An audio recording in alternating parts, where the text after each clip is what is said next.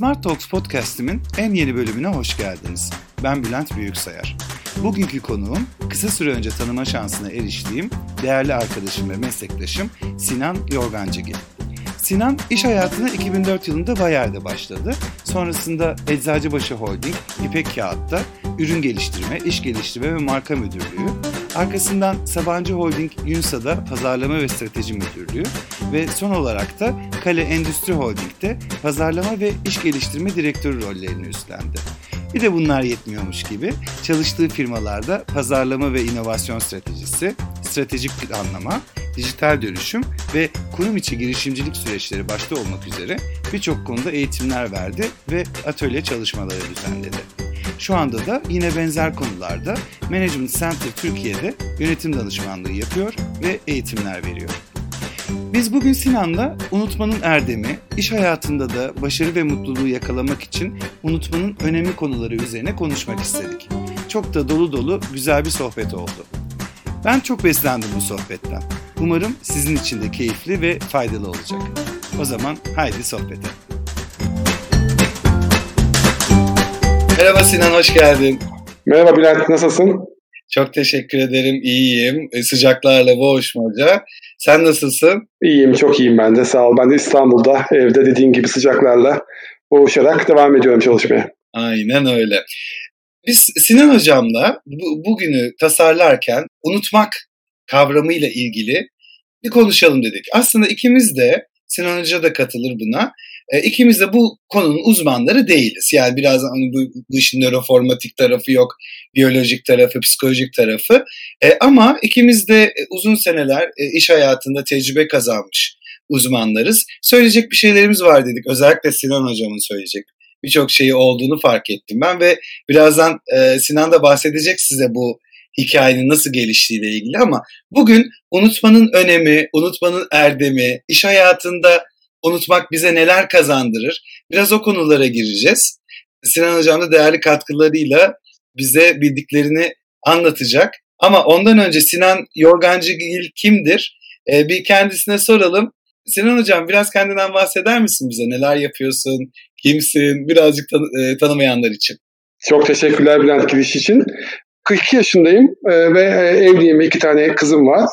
Yaklaşık bir 15 senelik bir profesyonel e, kariyerim var. Mühendis olarak başladım iş hayatına. Kimya mühendisiyim meslek olarak. Önce biraz üretimde çalıştım. Arkasından yaptığım e, MBA'nin de e, yardımıyla önce işte ARGE, sonra iş geliştirme, en sonra pazarlama departmanında çalıştım. Pazarlama direktörlüğünden kendimi beyaz yakalımı çıkartarak danışmanlık dünyasına doğru bir geçişe yönlendirdim. E, 2020'nin başından beri senin de bahsettiğin gibi Management Center Türkiye'de yönetim danışmanlığı yapıyorum. Şimdi aslında demin de sen de bahsettin. E, bugünkü konumuzun enteresan bir hikayesi var. E, ben yönetim danışmanlığı yapmaya başlan, başladığım zaman e, buna paralel eskiden beri bir tutkum olan e, yazma alışkanlığımı da geri kazandım. Ben eskiden de yazardım, blog tutardım ama e, uzunca bir süredir yazamıyordum. Ve bu yönetim danışmanlığı mesleğiyle beraber birazcık daha buraya odaklandım. E, kendime platform olarak da LinkedIn'i seçtim. E, bugün işte yılın 200. gününü geçtik 2020'de ve ben 200'den fazla yazı yazdım LinkedIn'de. Yani harika, günde her gün bir, bir yazı yazdım e, diyebilirim.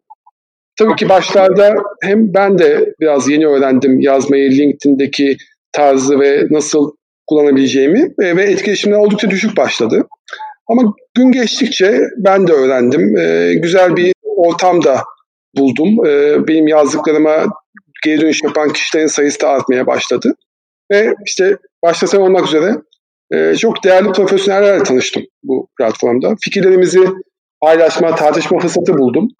Ve bu günlük yazılar aslında bir yandan böyle bir e, yorumlarla daha katma değer getiren, hepimiz için öğretici ve eğitici sohbetlere dönüştü.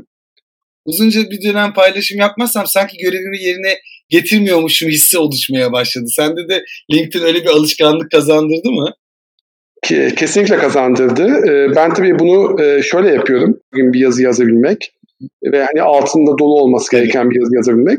Ben çok erken kalkıyorum. Yani benim şöyle bir rutinim var. Ee, zaten normalde profesyonel hayattayken de ben erken kalkan bir adamdım. Sabah saatlerini verimli kullanmayı seven bir e, kişiyim. Ben yaklaşık 5.30-6 gibi kalkıyorum her sabah. kahvemi alıyorum, geçiyorum bilgisayarın başına. O günle ilgili zaten yazacağım yazı ya, ya taslak olarak hazır oluyor ya da kafamda hazır oluyor. Onun üzerinde böyle son rötuşları yaparak 7-7.30'a doğru yazımı genellikle paylaşıyorum. Ama dediğin gibi eğer paylaşmazsam e, bir eksiklik hissediyorum.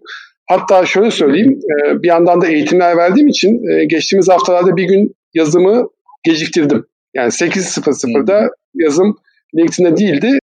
WhatsApp'tan bana iyi misin, her şey yolunda mı diye mesajlar geldi. çok, çok, çok iyi. Bu yazılardan devam edersek, yaklaşık bir ay kadar önce ben bir paylaşım yaptım LinkedIn'de. Ve o paylaşımda e, Erwin Toffler diye bir dünyanın en ünlü futuristi olarak da anılan 2016'da hayatını kaybeden bir kişinin bir sözünü paylaştım. O söz de şuydu. 21. yüzyılın cahilleri okuma yazma bilmeyenler değil, öğrenemeyenler, öğrendiklerini unutamayanlar ve tekrardan öğrenemeyenler olacak. E, bu sözün tabii orijinali İngilizce. İngilizcesinde öğrenemeyenler işte learn, öğrendiklerini unutamayanlar unlearn, ve tekrardan öğrenemeyenler de relearn olarak geçiyor. E, bu sözü ben gerçekten çok seviyorum ve bununla ilgili bir paylaşım oldu ve paylaşımın aslında temel mesajı da şuydu. Ben dahil birçok kişinin aslında şu anda e, büyük bir problemi eğitim sistemi. Ben dediğim gibi iki tane kızım var. E, bunlardan bir tanesi ilkokul öğrencisi. Bu Mart ayından beri hepimiz evlerde bu işte online uzaktan eğitimle uğraşıyoruz. Ben de hani bu mesajda aslında e, hem Erwin Toffler'ın sözünü hatırlatmak hem de bunun üzerinden hani bu yaşadığımız pandemi döneminin bizi ne kadar zorladığını, eğitim sisteminde bile ne, ne kadar çok şey unutmamız gerektiğini ve tekrar öğrenmemiz gerektiğini vurguladığım bir yazıydı bu. Ee, çok beklemediğim şekilde e, çok fazla geri dönüş oldu bu yazıya. Ve hakikaten de insanların böyle bir damarına bastığımı hissettim. Bu muhtemelen iki sebepten dolayı oldu. Bir tanesi Hani eğitim sistemi mevcut hali de zaten birçok kişi için bir kanayan yara. Ama bir yandan da uzaktan olunca hepimizi daha da e, gözüne battı. İkincisi de bu sözün güzelliği bence. Hani oradaki derin anlamı okuyanlar da bu sözden etkilendi. Çok güzel yorumlar geldi. Yani mesela e, bir tanesini sen de hatırlarsın. Şu sözü yazdı biri. Hani Türk eğitim sisteminin iki tane eksiği var. Birincisi eğitim, ikincisi sistem. Ee, bu geldi. Ee, buna benzer hem esprili yorumlar geldi hem gerçekten de çok samimi, yapısal eleştiriler geldi. Gelen yorumların bir kısmı da bu cümleyle ilgili özellikle bu unutma fiiliyle alakalıydı. Ee, bunun işte bizi nasıl etkilediği, unutmanın ne kadar kolay olduğu, ne kadar zor olduğuna yönelik çok güzel yorumlar geldi. Açıkçası ben o tarafı çok da düşünmemiştim. Yani o güne kadar çok düşünmemiştim. Ama bunlar bana bunu bu, bu konuya odaklanmamı üzerine düşünmemi sağladı. Özel, özetle bir LinkedIn paylaşımı hani bana ve birçok kişiye çok güzel bir ufuk açtı. Tam üzerine iki hafta geçti. Bu sefer sevgili Sertaç Doğanay hocamın e, LinkedIn'deki canlı yayınlarından bir tanesinde benim de ilk patronum Faruk Eczacıbaşı konuk oldu. Sayın Eczacıbaşı programın sonunda şöyle bir cümleyle bağladı programı. Bu dönemde yapmamız gereken en doğru şeyin unutmayı öğrenmek olduğunu düşünüyorum. Kaybettiklerimiz alışkanlıklarımız ama kendimizi yenilemeyi de öğrenmeliyiz. Şimdi bunu da duyunca üst üste dedim ki ya demek ki bu sadece benim dikkatimi çekmiyor. Ee, ve biraz daha araştırmaya başladım. Ee, ve gördüm ki yani bu öğrendiklerimizi unutma, yeniden öğrenme konusu pek çok değerli fikir liderinin sürekli altını çizdiği bir konu haline gelmiş. Bunun üzerine ben bir yazı daha yazdım LinkedIn'de. Bu sefer biraz daha geniş perspektiften baktım. Dedim ki daha mutlu bir gelecek için hangi alışkanlıklarımızı unutmalıyız? Ben genelde şöyle de yapıyorum. Bir soru sorduğum zaman ilk cevabı kendim de veriyorum. Kendime de şöyle bir cevap verdim. Dedim ki kendime sürekli yeni hedefler koyarak yolculuktan alabileceğim keyfi kaçırma alışkanlığımı unutmak istiyorum dedim. Ve buna da çok çok çok çok güzel cevaplar geldi. Çok güzel yorumlar geldi. Hem benim yazdığım e, cümle üzerine yorumlar geldi hem de insanlar gerçekten çok samimi kendi unutmak istediklerini paylaştılar. E, ve hatırlarsan bir yorum da senin yorumundu e, bu yazının altında ve biz aslında bu yazı sayesinde bu podcast'in evet. konusunu beraberce seçmiş Öyle olduk. Böyle bir hikayesi var. Aynen böyle motive olduk yapalım dedik. Yani unutmak neden önemli diye düşündüğümde sen de bu podcast'a hazırlanırken şöyle düşündüm. Şimdi gerçekten bizi de ön yargı yaratan, hep kafamıza işlediğimiz bazı artık güncelliği olmayan bilgiler ve o bilgiler bize o kadar ket vuruyor ki bazen yeni şeyler öğrenmemize ya da yeni şeyleri kabul etmemize de engel oluyor. Bir de bence Türk insanı için bir miktar daha zor unutmak biliyor musun hocam? Katılır mısın, katılamaz mısın? Merak da ediyorum açıkçası. Neden? Çünkü biz çok ezberci bir eğitim sisteminden geliyoruz. Çünkü bize hep unutmamalısını öğrettiler. Neden? Çünkü üniversite sınavına girmeden ne kadar çok soru çözersen, ne kadar o edebi metinleri okursan, yok ne kadar bilmem ne formülünü hatırlarsan o kadar başarılı oluyorsun değil mi? Yani unutmayan başarılı oluyor diye yetiştirildik biz. Dolayısıyla unutmak bizim e, Türk milleti için bir kat daha zor bence. Doğru söylüyorsun evet evet evet. Doğru. Peki hocam unutmak nedir? Şimdi tabii konu bu kadar ilgi çekici olunca benim de merakım arttı e, ve üzerine bol bol okudum, düşündüm ama sen de başta söyledin yani bu konu uzmanı değilim. Yani bu konunun eğitimini de almış değilim. Bahsettim e, bir kimya mühendisiyim. E, farklı sektörlerde, farklı şirketlerde çalıştım. Üretimden argeye, iş geliştirmeden pazarlamaya. Ama e, içimde hiç sönmeyen bir merak var. Bu merakla aslında ben bugün zaten bu kariyer yolculuğunda buraya kadar geldim. Ve bu merakın beni sürüklediği sayısız konu ve kavram var. Bunlardan bir tanesi de bugün unutmak oldu. Okuduğum zaman unutmanın teorisini şunu gördüm. Yani bütün bununla ilgili konuşan, bununla ilgili yazan kişilerin referans gösterdiği bir tane deney var. E, bu deney 19. yüzyılda e, Alman psikolog e, Hermann Ebbinghaus tarafından yapılmış bir deney. E, Ebbinghaus e, insanlara bir dizi üç harfli anlamsız kelime öbekleri veriyor. Buna da trigram diyor. Bu trigramları insanların ne kadar çabuk öğrendiğini ve ne kadar hızlı unuttuğunu formülize ederek de unutma eğrisi adını verdiği bir tane teori yaratıyor. Ve bu teori bugün bile geçerli bir teori. Özetle unutma eğrisi bilgilerin bellekte tutulmasının zamanla nasıl azaldığını ortaya koyan bir teori. Biraz rakamlarla belki hani akılda kalsın. E, bu eğriye göre ortalama bir insan ilk okuduğu, ilk öğrendiği bir konuyla ilgili 20 dakika sonra öğrendiklerinin %42'sini unutuyor. Yani, yani neredeyse yarısına yakınını unutuyor. Bir Çok saat. Evet, evet. Bir saat sonra ise %56. Yarıyı da geçtik. Bir haftanın sonunda %75. Yani dört üçünü unutuyor. Eğer eğer okuduğu veya öğrendiği bilgi üzerine gitmezse e, bir haftanın sonunda dört üçünü unutmuş oluyor. Peki niye unutuyoruz? Bununla ilgili beynimiz bir kere öncelikli olarak zaten sadece önemli konuları hatırlamak için programlanmış. Böyle bir mantığı var. Ama bu önemli şeyin ne olduğu konusu biraz tabii muallak. Ama en önemli şeyin ne olduğunu belirleyen bir sinirsel süreç var beynimizde ve her detayı bellekte tutmayı imkansız hale getiriyor. Bu yüzden de unutuyoruz. Unutmayı da böyle dört farklı tipte açıklıyor bilim adamları. E, burası çok enteresan, çok da hoşuma gitti öğrendiğim zaman. Kısaca onlardan bahsedeyim. Çok de, teoriye girmeyeceğim merak etme. E, ilkin belle, bellek bozulması denilen bir konu. Belleğin bozulması. Buradaki konu şu. E, bu da bütün aslında e, beyinle veya bellekle, hafızayla ilgili e, gördüğüm bütün kaynaklarda bahsedilen bir örnek üzerinden ben de örnek vereceğim. E, bu buna bellek patikası deniyor. Yeni bir şey öğrendiğimiz zaman beynimizde bir yol açılıyor. Bu yolu bir patika gibi düşünelim. Eğer bu yoldan gitmezsek fiiliyatta ne olur? Bir orman yolu düşünelim patika. Eğer bu yoldan gitmezsek zaman içerisinde bu yolun üstünde e, otlar kaplar ve bu yol kaybolur. Beynimiz aynen bu şekilde çalışıyor. Ama eğer biz bir yoldan çok fazla gidip gelirsek burası gittikçe normal bir yola dönüşür hatta bir otobana dönüşür ve böylece aklımızdaki bu yolun sonundaki bilgiye çok daha hızlı ulaşırız. Bu ilk tip. Eğer bir şeyi üzerinde çok fazla düşünmezsek ve tekrarlamazsak unutuyoruz. Bu birinci madde. İkincisi çatışma diye geçiyor. Burada da eski hatıralar bizi engelliyor. Eski hatıralar yeni bilgilerin yeni hatıralara dönüşmesini engelliyor. Ve bunları çarpıtıyor ve yeni bilgileri hatırlamayı zorlaştırıyor. Bu biraz hani bazı insanlar vardır ya yani yenilikleri zor kabul eder. Hep böyle geçmişte yaşar. Geçmiş alışkanlıklar onlar için daha önemlidir. Bu kişilerde çatışma problemi çok daha fazla. Bu kişiler eski hatıralara daha fazla tutunuyor.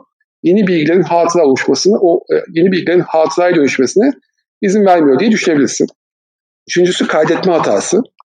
Burada da şöyle bir şey var. Sen de biraz bahsettin, ön yargılardan bahsettin. Biraz biraz ön yargıyla alakalı bir şey. Çünkü beynimiz dedik ya bazı bilgileri önemsiz olarak adlediyor ve bu önemsiz bilgileri de kısa süreli bellekten uzun süreli belleğe aktarmıyor. Yani bu otomatik oluyor. Biz farkında bile olmuyoruz. Diyoruz ya bazen ya ben bunu hatırlamam lazım. Aklımın ucunda, dilimin ucunda ama aklıma gelmiyor. İşte orada zihnimiz veya belleğimiz bize bir oyun oynuyor ve bunu eğer önemsiz bir bilgi olarak e, etiketlediyse unutmamıza sebebiyet veriyor.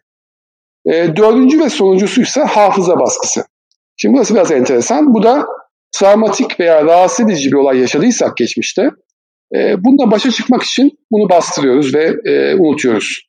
Aslında tam unutmuş olmuyoruz ama beynimizde bu baskılanmış oluyor ve bazen detaylarını veya hani konunun tamamını bile hatırlamakta zorlanıyoruz. İşin özeti böyle. Böyle unutuyoruz. Yani dört tane farklı yöntemle unutuyoruz. Ve beyin de bunu tamamen sağlığı, sıhhati yani mental sağlık için yapıyor o zaman. Yani unutma, bu dördünün de bir sağlam gerekçesi var aslında dörtlükte unutmanın da. Tam da onunla ilgili bir şey söyleyeceğim şimdi. E, Nöron diye bir tane dergi var böyle bir işte teknik bir, e, bir dergi. Bu dergide yayınlanmış 2017 yılında bir makale var. Bu makalede makalenin yazarlarından Blake Richards zaten tam olarak şunu söylüyor.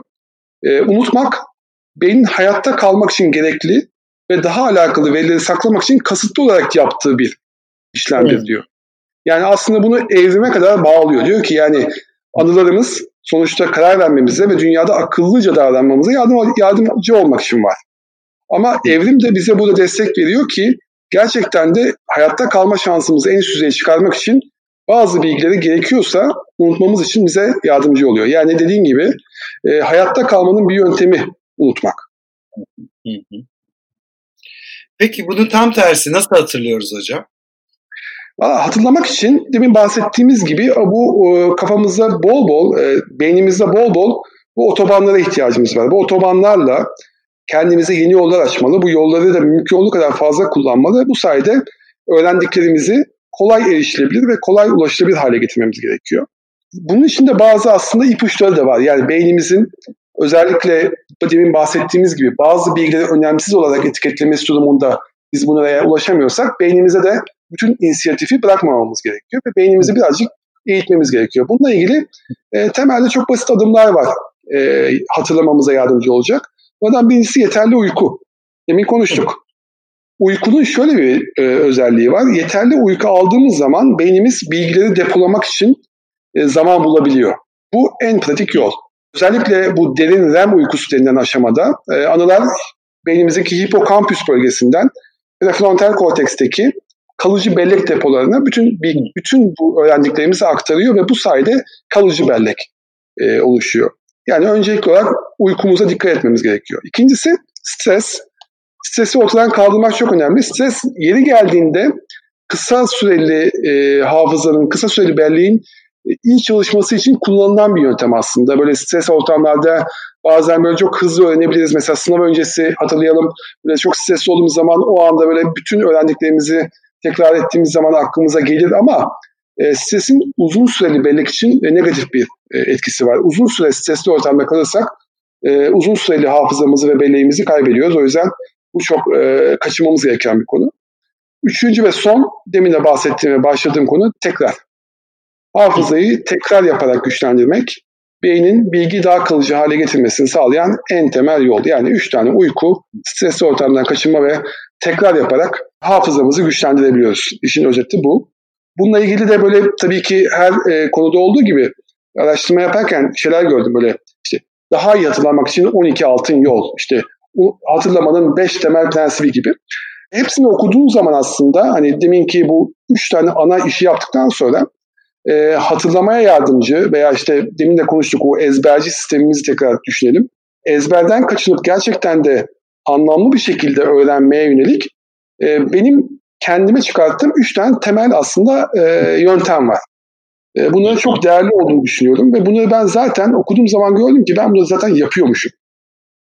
Bunlardan birincisi e, ne öğrendiğini anlamaya çalışmak. Yani okuduğun şeyi anlarsan bir kere zaten öğrenmen kolaylaşıyor. Anlamak da şu demek, bildiğin, daha önceden bildiğin konularla bağlantı kurmak. Yani öğrendiğin bir şeyi eğer daha önceden öğrendiğin bir konuyla bağlayabiliyorsan, bir şeyin öncesine, arkasına veya yanına koyabiliyorsan çok daha hızlı öğreniyorsun ve buna yönelik e, bir rakam da var. Yani anladığınız şeyleri 9 kat daha hızlı öğreniyorsunuz. Yani 9 kat da çok çok ciddi herhalde. Bu birincisi yani öncelikli olarak bildiğimiz konularla bağlantı kurarak anlayacağız. İkincisi hikayeleştirme.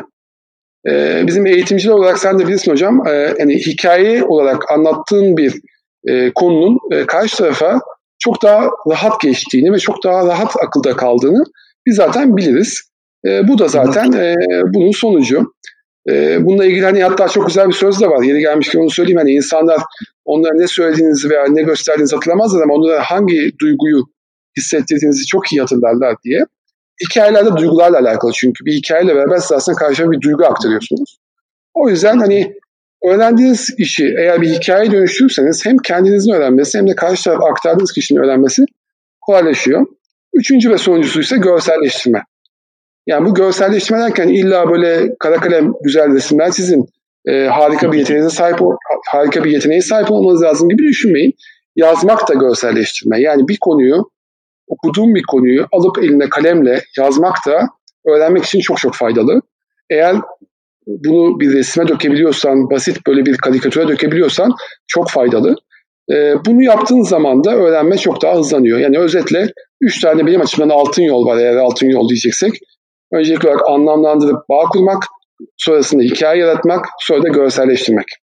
Çok haklısın. Özellikle iki, son, son iki maddede bir örnek verebilirim. Bu hikaye yaratmanın önemine gerçekten inanıyorum. Zaten eğitimciler hikaye anlattıklarında daha başarılı oluyorlar. Özellikle yetişkin eğitimlerinde ki mutlaka çocuk eğitimlerinde de böyledir. Bir de e, bu çok benim ilk öğrendiğim e, unutmama trikidir hayatta. Kendine hikaye yaratmak. Mesela verirler ya sana 15-20 tane kelime ya da sayı. Onları işte atıyorum e, ben bu parfümü aldım gözlüğün yanına koydum. Gözlüğü taktım bakkala gittim falan gibi böyle o kelimeleri harbiden bir kere hikayeyi kur unutmuyorsun ya. Bu kadar ilginç yani. Bunun alt, altındaki bilimsel açıklamayı bir ara seninle öğrenelim birilerine böyle. Herhalde dediğin otoyolları yaratıyor böyle kısa kısa. Bak hocam ben İngiltere'de bir e, sertifikasyon programına yazıldım. Yüksek lisans değerinde e, bir program. Uzaktan ve 3 e, senelik bir program neredeyse. E, bütün bu insan kaynakları süreçlerinin falan filan e, İngiltere ve Amerika'daki karşılıklarını anlatıyor. Biraz globalleşme açısından iyi olur diye almıştım. O programı üç kere başladım ben ve bir ayın sonunda tekrar başa döndüm biliyor musun? En sonunda gerçekten yazarak öğrendiğimi öğrendim. Yani ne yaptım? Bildiğin ilkokul öğrencisi aldım koca bir defter. Şu anda ne okuyorsam ne dinliyorsam yazıyorum ve gerçekten unutmuyorum. Yani bu örneklerle taşlandırmak istedim. Dediklerin çok doğru. Kesinlikle, kesinlikle. Peki hadi o zaman biraz daha somutlaştıralım bu olayı. Unutmanın bize ne tür faydaları, etkileri olacak hocam? Şimdi şöyle hani iki ben başlıktan bakıyorum buna. Bir tanesi hani iş dünyası. Çünkü hani hepimiz iş dünyasıyla bağlantılı kişileriz. Oradan geldik, orasıyla çalışıyoruz ve hani zaten iş dünyasına etki etmeyen bir e, konunun e, çok uzun vadede gündemde olamayacağına inanıyorum. E, ve ben açıkçası yaratıcılıkla unutmak arasında tahmin ettiğimizden daha da büyük bir bağ olduğunu düşünüyorum. Bunu niye söylüyorum? Çünkü temelde şöyle bir cümle vardır ya hani icat çıkarma, hani yenilik, evet. yeni, yeni bir şey yaratma. Şimdi insanın bir kere icat çıkarabilmesi için, yaratıcı olabilmesi için, ortaya bir inovasyon çıkartabilmesi için iki şeyi kabullenmesi gerektiğini düşünüyorum. Birincisi her şeyi bilmediğini. Yani burada hani Sokrat'ın hani bildiğim tek şey hiçbir şey bilmediğim bir noktasında değilim. Evet bir şeyler biliyoruz. Ama insan her şeyi bilmediğini kabul etmeli. Bu birincisi. İkincisi ise iyi bildiklerinden de vazgeçebilmeyi bilmesi lazım. Yani her şeyi biliyor olabilirsin. Yani bazı şeyleri biliyor olabilirsin ama yeri geldiğinde bundan vazgeçebilmeyi de bilmelisin. Burada da kendime e, referans aldığım kişi e, Carol Dweck. Carol Dweck'in bir growth mindset e, konusu vardı. Sen de bilirsin. Yani olduğun noktadan sürekli kendini geliştireceğin bir yere gitmek. Yani sürekli iyileşmek, sürekli gelişmek noktasında o zihniyeti ortaya koymak çok önemli. E, o yüzden hani ben bu şekilde bakıyorum. Yani bu iki şeyi kabul eden kişi bir kere her şeyden önce e, gelişmeyi ve yaratıcılar doğru bir yolculuğa çıkmayı e, baştan kabul ediyor. Bugün zaten hani Endüstri 4.0'ı konuşuyoruz, bildiğin gibi Toplum 5.0'ı konuşuyoruz. Yani eğer insanoğlu bildiklerinin yeterli olduğu inansaydı yani bu gelişme ve ilerleme mümkün olmazdı. Doğru. O yüzden sonuç olarak ister isteyerek veya istemeden bildiklerimizden vazgeçerek ama bunu bilinçli bir şekilde yaparak ilerlemek, bilgilerimizi ve alışkanlıklarımızı da geri geldiğinde unutmak bizi ileriye götürüyor. Yani bunu e, görüyoruz. Bunu yıllar içerisinde, çağlar içerisinde gördük.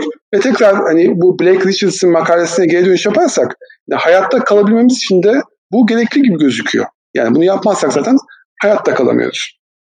Özetle zihnini unutmaya ve yeniden öğrenmeye hazırlayan bireyler bundan sonraki aşamada yaratıcı düşünmeye ve kendisini ve bağlı olduğu kurumlara da değer katmaya hazır oluyor. Yani buradan böyle bir geçiş yapabilirim.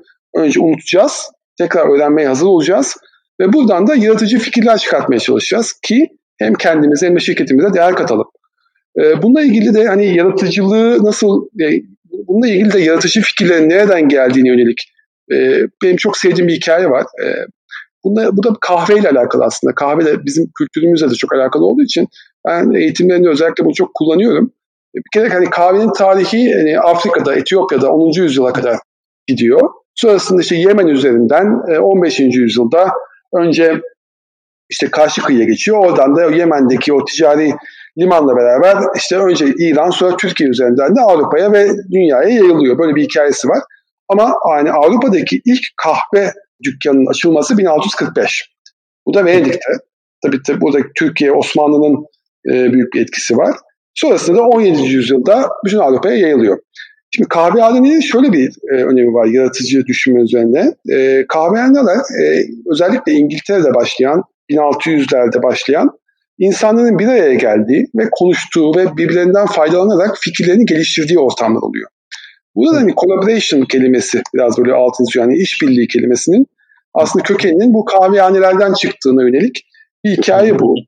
Ee, ve hani yaratıcı olmak için e, öncelikli olarak bir işbirliği ortamı yaratmak gerekiyor. Bunu biraz da bu pandemi döneminde bağlarsak, hani bugün de hala işbirliği, yaratıcılık için çok önemli ama biz şu an ne yapıyoruz? Evlerdeyiz, e, ofislere gidemiyoruz, şirketlere gidemiyoruz. Yani bu işbirliği kısmını birazcık zedeledik. Bu işte ofislerdeki kahve sohbet sohbetlerinin bu kadar özlenmesinin arkasındaki temel aslında hikaye de bu. Yani o kahve sohbetlerinde aslında belki işle ilgili daha önce hiç aklınıza gelmeyen yeni fikirler çıkıyordu. Ee, özetle yani yaratıcılar şöyle bağlayabiliyorum. O sohbetlerde bile her şeyi biliyorum ve benim söylediğim her şey doğru e, zihniyetinden çıkıp da birbirimizden bir şey öğrenmeye, birbirimizle bir işbirliği yapmaya hazır olduğumuz zaman da yaratıcılık e, tetikleniyor. E, bunu yönelik tabii ki çok farklı diyebilir miyiz hocam? Egoları unutalım öncelikle. Her şeyi biliyorum. Kesinlikle. Kesinlikle, kesinlikle. Her şeyi biliyorum. Öncelikli olarak vazgeçmemiz e, gereken en temel duygu. Ama tabii senin de biraz önce altını çizdiğin gibi bu ne var ne yok bildiğin her şeyi unutup agucuk gugucuk seviyesine gelmek değil. Gerçekten e, hani bakıyoruz en büyük inovatörlere işte e, Win, Win, Win, Vinci'ler, e, Einstein'lar, e, Newton'lar falan filan. Bunlar temel bilgiler üzerine kurulu yeni şeyler icat etmiş bulgular bulmuş insanlar. Çok doğru. Orada benim e, en çok sevdiğim aslında yaklaşım şu. E, o da Steve Jobs'un bir sözünde var. E, aslında bilinen fikirleri bir araya getirebilen kişiler. Yani iki tane farklı, gerektiği zaman iki tane farklı sektörden, iki tane farklı endüstriden, iki tane veya üç tane farklı fikri bir araya getirip arasındaki o bağlantıyı kurabilen kişiler aslında yaratıcı kişiler oluyor. Günün sonunda yani çünkü biz bir icattan veya bir mucitlikten bahsetmiyoruz. E, ama bunu görebilen, o bağlantıyı görebilen kişiler günün sonunda katma değerli, değer yaratan ürünler çıkartabiliyor. Çok doğru söyledin. Hocam şu örnek aklına geldi mi? Ben unutmakla ilgili konuşurken çok klişe bir örnek vardır ya öğrenilmiş çaresizlikle ilgili. Yavru filleri küçükken zincirle öndeki annenin ya da yetişkinin kuyruğuna yani burnunu e, bir yerini bağlıyorlar öndekine. Sonra büyüdükçe o zinciri küçültüyorlar ve ip incecik bir in, ip bağlıyorlar. Aslında fil şöyle bir silgelense o ipten kurtulabilecek durumda ama öğrenilmiş bir çaresizlik olduğu için o ipten kurtulmayı akıl edemiyor. İşte evet. aslında unutmak da bizim o görünmez iplerden kurtulmamız için de bir anahtar olabilir mi? Kesinlikle. Söylediğin şey bana bir yandan da bu hani konfor alanını terk etmeyi de hatırlattı. Dediğin gibi yani konfor alanından çıkabilmek için de unutmaya ihtiyacımız var dediğim gibi o öğrenilmiş çaresizlik duygusunu unutmak lazım ki o zincirleri kırabilelim ve konfor alanlarını terk edebilelim, kendimizi genişletebilelim e, ve ilerleyebilelim. İşte bu growth mindset dediğim konu aslında birazcık da onunla alakalı. O kendimize e, çizdiğimiz sınırların dışına çıkmak, o kendimizin etrafında gördüğümüz kabuğu kırmakla alakalı. Çok güzel bir örnek dediğim gibi o fil örneği. E, o yüzden e, ben de aynı şeyi düşünüyorum. Şimdi neden bahsettik? Unutmanın, unutmanın biraz böyle bir yaratıcılığa, unutmanın yaratıcılığa olan etkisini yani iş hayatına olan etkisinden bahsettik. Biraz da sen de ben de eğitim dünyasıyla çok yakından ilgiliyiz.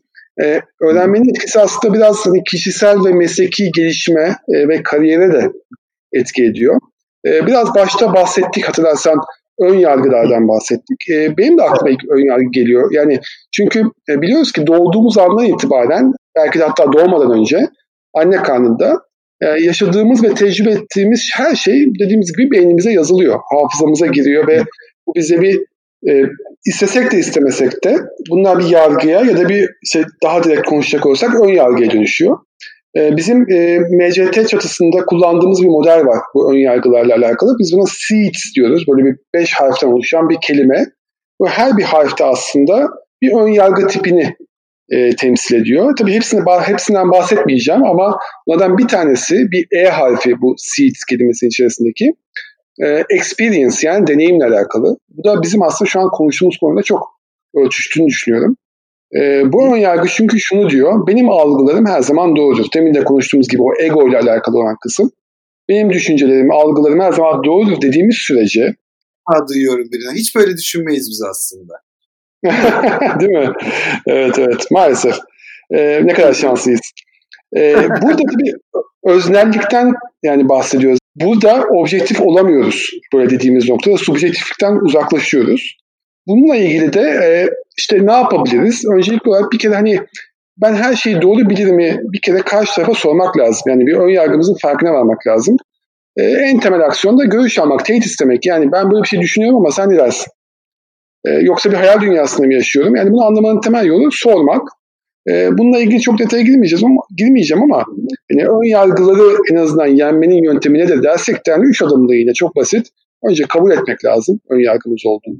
Sonra etiketlemek lazım. Hani etiketlemek derken de hani benim ön yargım şu, bunu yaptığım zaman da bu oluyor gibi. E, ve sonrasında azaltmaya çalışmak lazım. Buradaki temel bence fark şu, e, yok etmek değil azaltmak. Bu da bana aslında biraz şu ana kadar konuştuğumuz bu unutma konusuyla alakalı da bir bağlantı kuruyor. Çünkü hani isteyerek ve bilerek hiçbir şeyi unutamıyoruz ama e, bunun etkisini azaltabiliyoruz veya bunun e, miktarını azaltabiliyoruz. Beynimizi bu şekilde e, yönetebiliyoruz. E, bu şekilde de aslında hani ön yargılarımızı da yok edemiyoruz ama azaltabiliyoruz. E, ancak bunu yaparsak yeni bir şeyler öğrenmek için alanlar açabiliriz diye düşünüyorum. E, konunun bir de tabii eğitim ayağı var. Yani e, eğitim ayağına geldiğiniz zaman e, benim özellikle çok sevdiğim bir e, model var. Buna da öğrenme teorisi piramidi deniyor.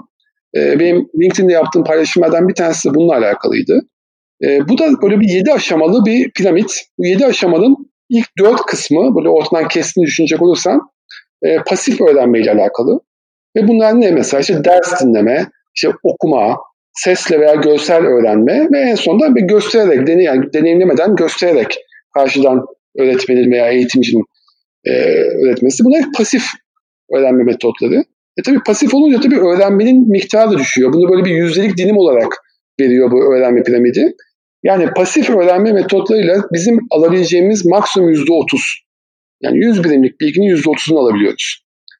Ama eğer piramidin aşağıdaki üç maddesine inersek ki bunlar aktif öğrenme metotları. Ne bunlar? Tartışarak, pratik ederek, yaparak ve en sonda bir başkasını öğreterek. Bu en kritik konu. Bir başkasına öğretebildiğin bir konuyu zaten öğreniyorsun. Öğrenmek durumunda kalıyorsun. Eğer bunu yaparsak bu %30'u %90'lara kadar aşağı çekebiliyoruz. Özetle e, yani öğrenmek için bu bakış açısıyla bakmak lazım. Sadece okudum, ettim, evet ben bunu öğrendim değil. Hakikaten kolları sıvayıp yeri geldiğinde yaparak, ederek, tartışarak ve en en önemli başkasına öğretmeye çalışarak öğrenmek çok kritik diye düşünüyorum.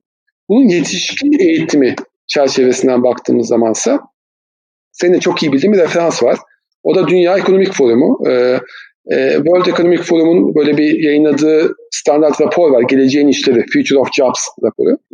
Burada özellikle e, yeni dönemde gerekli olacak olan yetkinlikler, yetkinlik setleri duyuruluyor. Bu 2015 için de bir setimiz vardı. Şimdi 2020 ve sonrası için de bir setimiz var.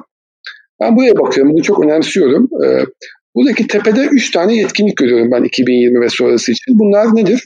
Kompleks problem çözme, eleştirel düşünme ve yaratıcılık.